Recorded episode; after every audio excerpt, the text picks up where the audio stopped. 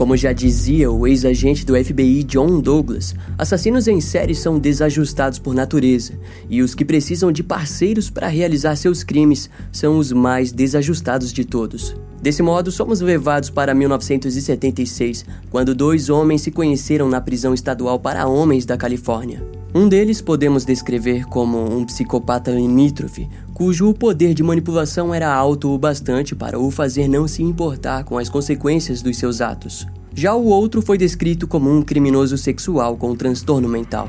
Tal combinação levaria o experiente ex-agente John Douglas a acreditar que nunca havia encontrado criminosos tão repugnantes e perturbadores quanto essa dupla, que ficaria conhecida como os assassinos da caixa de ferramentas. No vídeo de hoje, conheceremos os crimes de Lawrence Bittaker e Roy Norris.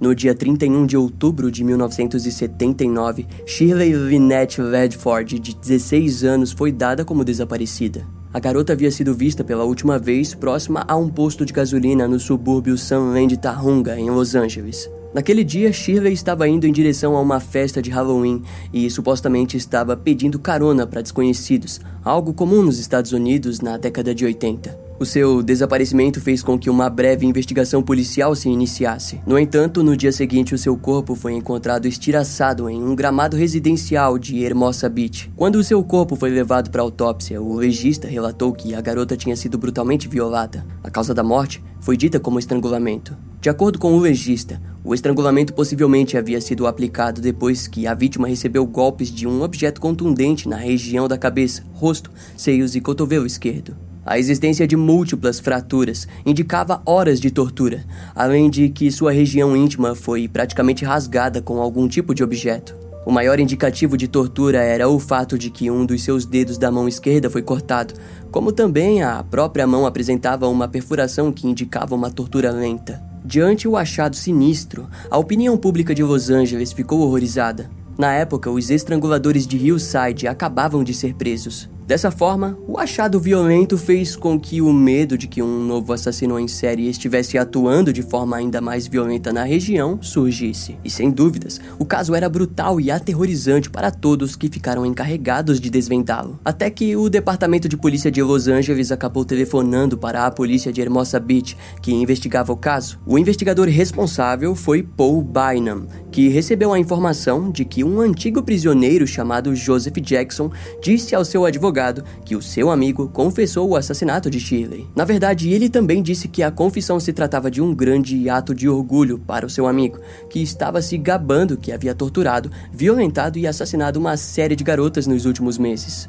E analisando as informações, Paul percebeu que dos meses de junho e outubro de 1979, uma série de garotas de fato desapareceram na região. Segundo Joseph Jackson, o seu amigo ao lado de um outro parceiro de crime estava utilizando de um spray de autodefesa para atordoar suas vítimas e as sequestrar. Ao descobrir aquilo, Paul se lembrou que no dia 30 de setembro de 1979, uma mulher identificada como Shirley Sanders foi sequestrada em Manhattan Beach por dois homens que usaram spray em seus olhos. A garota foi violentada, mas acabou conseguindo fugir dos agressores. Contudo, embora a denúncia do crime tenha sido feita, Shirley não conseguiu os identificar. Naquela altura, a garota já havia retornado para o Oregon, onde enfrentava a recuperação do seu estupro. Paul acabou enviando um investigador para interrogá-la e lhe mostrou uma série de fotografias. Entre as fotos de vários suspeitos, Shirley indicou duas rapidamente. Em pouco tempo, um mandado de prisão contra os suspeitos identificados como Lawrence Bittaker e Roy Norris foi emitido,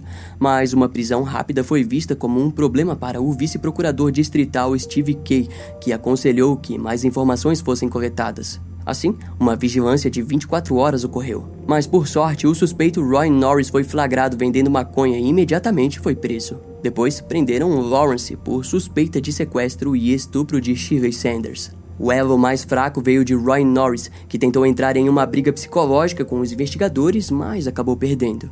Ele passou a contar uma história de que atuava como cúmplice e que os assassinatos foram todas obras de Lawrence. Segundo Roy, aquilo que ele chamou de código de prisão fez com que ele acompanhasse o seu mentor nos assassinatos, pois Lawrence tinha salvado sua vida uma vez. De qualquer maneira, os dois criminosos foram acusados oficialmente por cinco assassinatos. Em fevereiro de 1980, Norris Roy passou a contar os detalhes de cada um dos homicídios e acompanhou os investigadores em uma grande excursão macabra pela região montanhosa de San Gabriel, onde a trilha de morte se iniciou. A mesma que iremos caminhar a partir de agora. Vamos começar com Lawrence Sigmund Bittaker, que nasceu em 27 de setembro de 1940, na cidade de Pittsburgh, na Pensilvânia. Ele era um filho renegado pela sua mãe biológica e foi posto para adoção onde foi levado pela família Bittaker. Lawrence demonstrou problemas desde sua infância, onde embora fosse inteligente, acabava não criando interesse na escola. Além de que a sua família mudava para várias cidades devido ao emprego do seu pai em uma fábrica de aviões. A última parada viria a ser na Califórnia, onde Lawrence abandonou a escola aos 17 anos. No mesmo período, o garoto demonstrou vários problemas comportamentais e legais. Lawrence foi preso em Long Beach por roubar um veículo, além também de acusações de atropelamento e fuga da prisão. Depois de preso, foi enviado para o Centro Juvenil da Califórnia, onde ficou por dois anos e foi liberado em condicional. Pouco tempo depois foi preso na Louisiana pelo FBI, que o acusou de violar a condicional e por furto de veículos. Lawrence então foi enviado para um reformatório federal da Califórnia. Depois foi enviado para um centro médico em Springfield, no Missouri, onde foi liberado depois de pagar seus 18 meses de sentença. No fim de 1960, Lawrence foi preso em um assalto mal sucedido em Los Angeles. No ano seguinte foi condenado e recebeu uma sentença de 15 anos de prisão. Em um exame psiquiátrico, ele foi descrito como manipulador, inteligente e hostil. Exames posteriores o descreveram como impulsivo. Três anos depois, Lawrence acabou sendo libertado. No entanto, dois meses depois, ele foi preso novamente. Curiosamente, ao longo de sua vida, ele foi preso e libertado sob condições suspeitas, mas de certa forma, Lawrence não conseguia garantir uma vida longe das prisões. Em outubro de 1964, ele acabou na prisão por ainda mais tempo depois de violar a condicional novamente. Dois anos depois, um psiquiatra notou que o criminoso não parecia entender a culpa dos seus atos. Ele costumava culpar as circunstâncias do que a si mesmo. Ao longo dos anos, Lawrence se envolveu em várias outras prisões e posteriormente foi libertado sem nenhum tipo de supervisão. Em 1974, ele acabou esfaqueando um homem em um estacionamento. A tentativa de homicídio o rendeu um julgamento, mas antes foi examinado pelo psiquiatra Robert Markman, que descreveu Lawrence como alguém incapaz de aprender a jogar pelas regras. Além disso, Robert deixou claro que positivamente a sua violência ficaria cada vez pior. Um dos seus colegas de cela relataria que o próprio Lawrence havia dito que um dia desejava ser maior que Charles Manson. Mas, embora vários psiquiatras fossem contra a liberdade para Lawrence, ele foi liberto em novembro de 1978. O que ninguém sabia é que dentro da prisão ele tinha feito um amigo importante para ele, Roy Lewis Norris. Diferente de Lawrence, Roy vinha de uma família estável. Contudo, aos 17 anos abandonou a escola para entrar na Marinha dos Estados Unidos. Em 1969, ele participou da Guerra do Vietnã,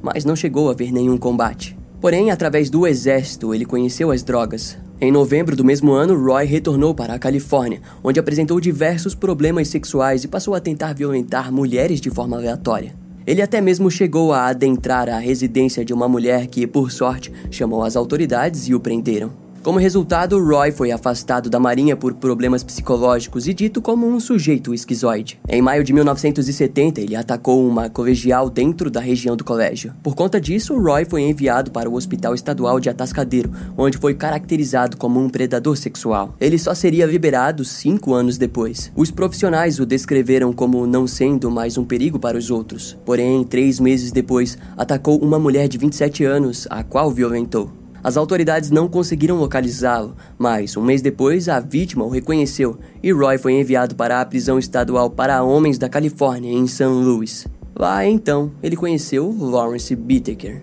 Uma amizade se formou entre os criminosos, fazendo com que Lawrence salvasse a vida de Roy inúmeras vezes. Em suas horas de conversa, a dupla começou a compartilhar fantasias sexuais sobre o que desejavam fazer caso sequestrassem uma mulher. De acordo com Lawrence, ele desejava sequestrar adolescentes de 13 a 19 anos e ver quanto cada uma delas suportava uma tortura. Assim, no dia 15 de novembro de 1978, Lawrence foi libertado e enviado para Los Angeles. Dois meses depois, no dia 15 de janeiro de 1979, Roy Norris também foi liberado. Em fevereiro do mesmo ano, a dupla se encontrou e, em meio a bebidas, voltaram a compartilhar suas fantasias. Então, eles decidiram que as botariam em ação. Lawrence acabou comprando uma van GMC Prata 1977. Para ele, a van era perfeita para sequestrar uma garota da calçada devido à sua porta lateral. E essa van foi apelidada de Murder Mac, que podemos traduzir para algo como Mac assassina.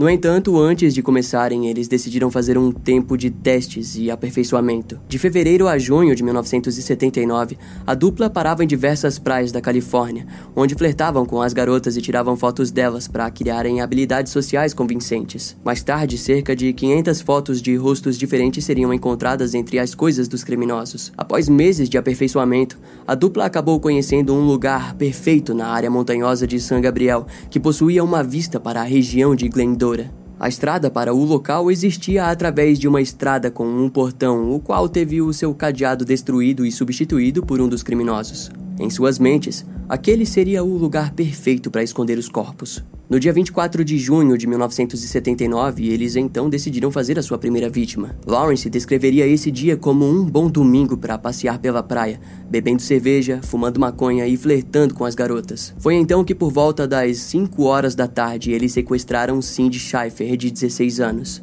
A garota estava voltando de uma reunião da igreja presbiteriana de San Andrew quando foi abordada pela van.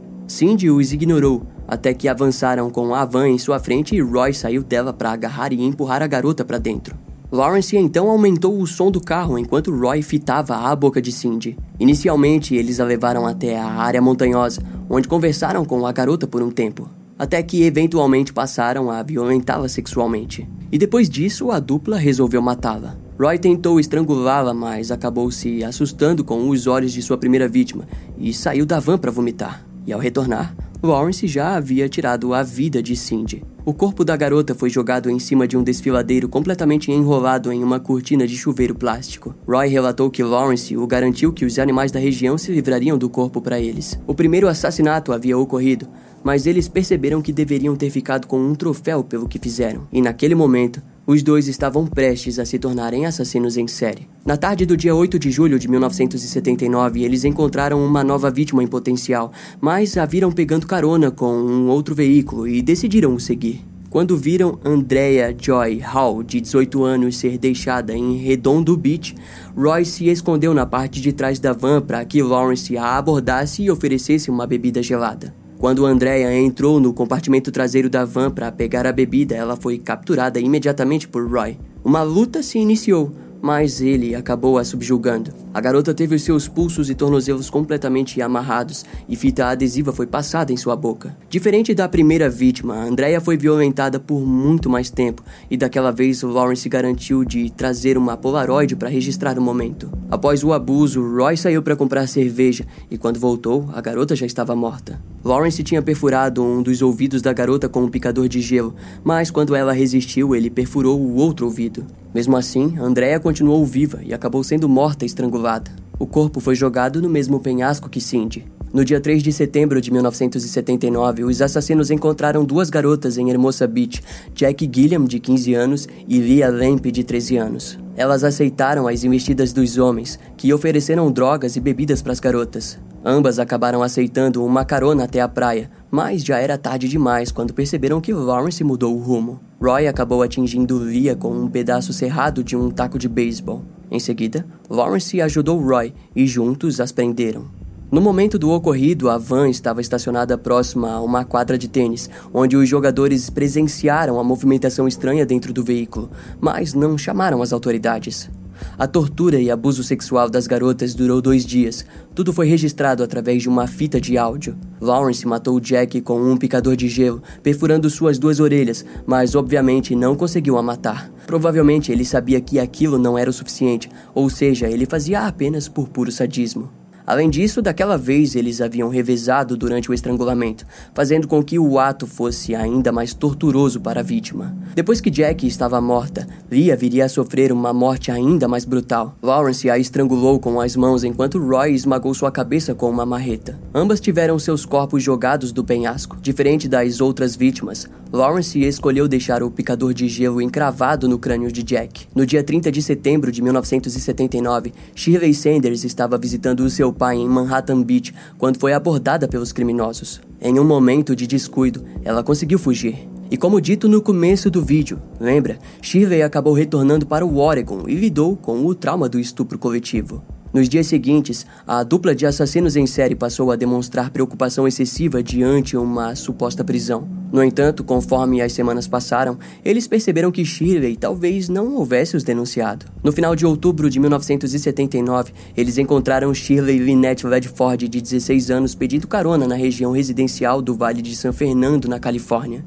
Devido à região pacata, a garota aceitou rapidamente a carona. Daquela vez, Roy tomou o volante enquanto Lawrence ligou o gravador e praticou a sua tortura mais brutal. Segundo a transcrição da fita, Lawrence exigia que Shirley gritasse o mais alto que pudesse.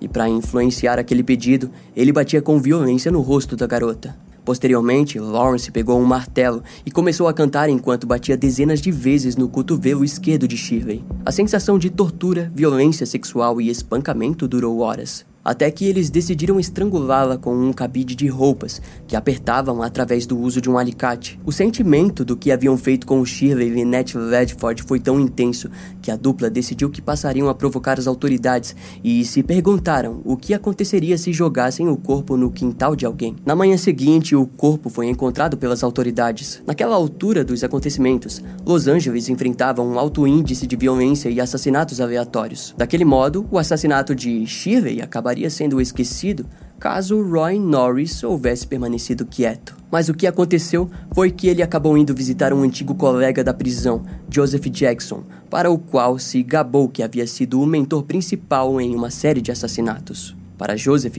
aquilo tudo era pura conversa fiada. Mas, ao saber do corpo de Shirley, ele imediatamente entendeu que, sem dúvidas, aquela história toda era verdade. E graças a ele, os assassinos da caixa de ferramentas foram descobertos antes que aumentassem ainda mais a lista de vítimas.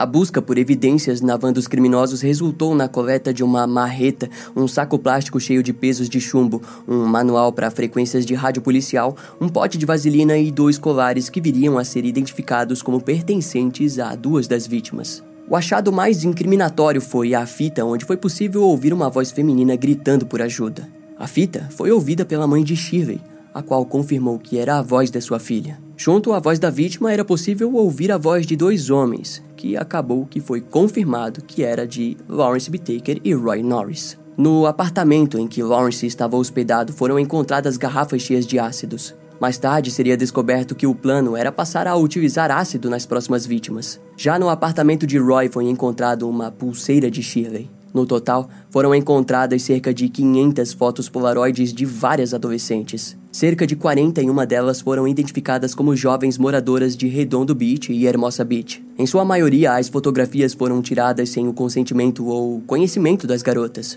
Segundo o xerife do condado de Los Angeles, Peter Pitts, outras 60 jovens também foram localizadas e nenhuma delas havia sido agredida. No entanto, Peter afirmou que 19 delas tinham tido seus desaparecimentos denunciados pelos familiares, mas alegou que as autoridades não possuíam provas para suspeitar de que elas tenham sido assassinadas pela dupla. Em uma das fotos, foi visto uma jovem desconhecida passando por uma tortura intensa, o que indicava que havia uma vítima que Lawrence e Roy não mencionaram. Em fevereiro de 1980, Roy levou as autoridades até a região montanhosa de San Gabriel, onde procuraram pelos corpos das garotas. Infelizmente, os corpos de Lucinda Lynn Schaefer, de 16 anos, morta em junho de 1979, e Andrea Joy Hall, de 18 anos, morta em junho do mesmo ano, nunca foram encontrados. Alguns dias depois, os restos dos esqueletos de Jack Doris Gilliam e Jacqueline Leah Lamp foram encontrados no fundo do desfiladeiro. Um picador de gelo ainda estava encravado no crânio de Jack. O crânio de Jacqueline Lee possuía vários ferimentos brutais, indicando que a confissão de Roy de que haviam a espancado com uma marreta era verdade. Lawrence e Roy acabaram sendo acusados de cinco assassinatos em primeiro grau,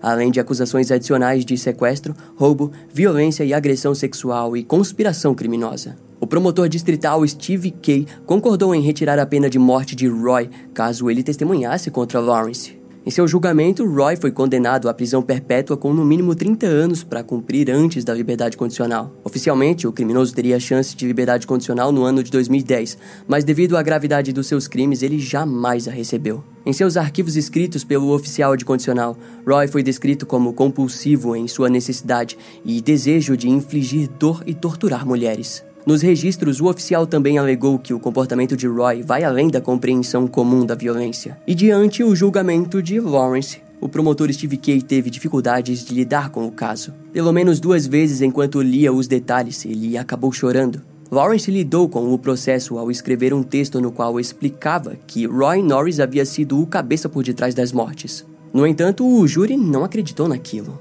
As provas demonstradas no julgamento, como a gravação de voz de Shirley sendo violentada, torturada e morta, eram mais do que incriminatórias. A gravação continha 17 minutos e antes de a pôr para tocar, Steve avisou ao júri ao falar que, para aqueles de vocês que não sabem como é o inferno, vocês vão descobrir agora. E enquanto os gritos de Shirley preenchiam o ambiente do tribunal, todos os presentes se demonstraram sensíveis diante o horror. Já Lawrence permaneceu sério e até mesmo sorriu.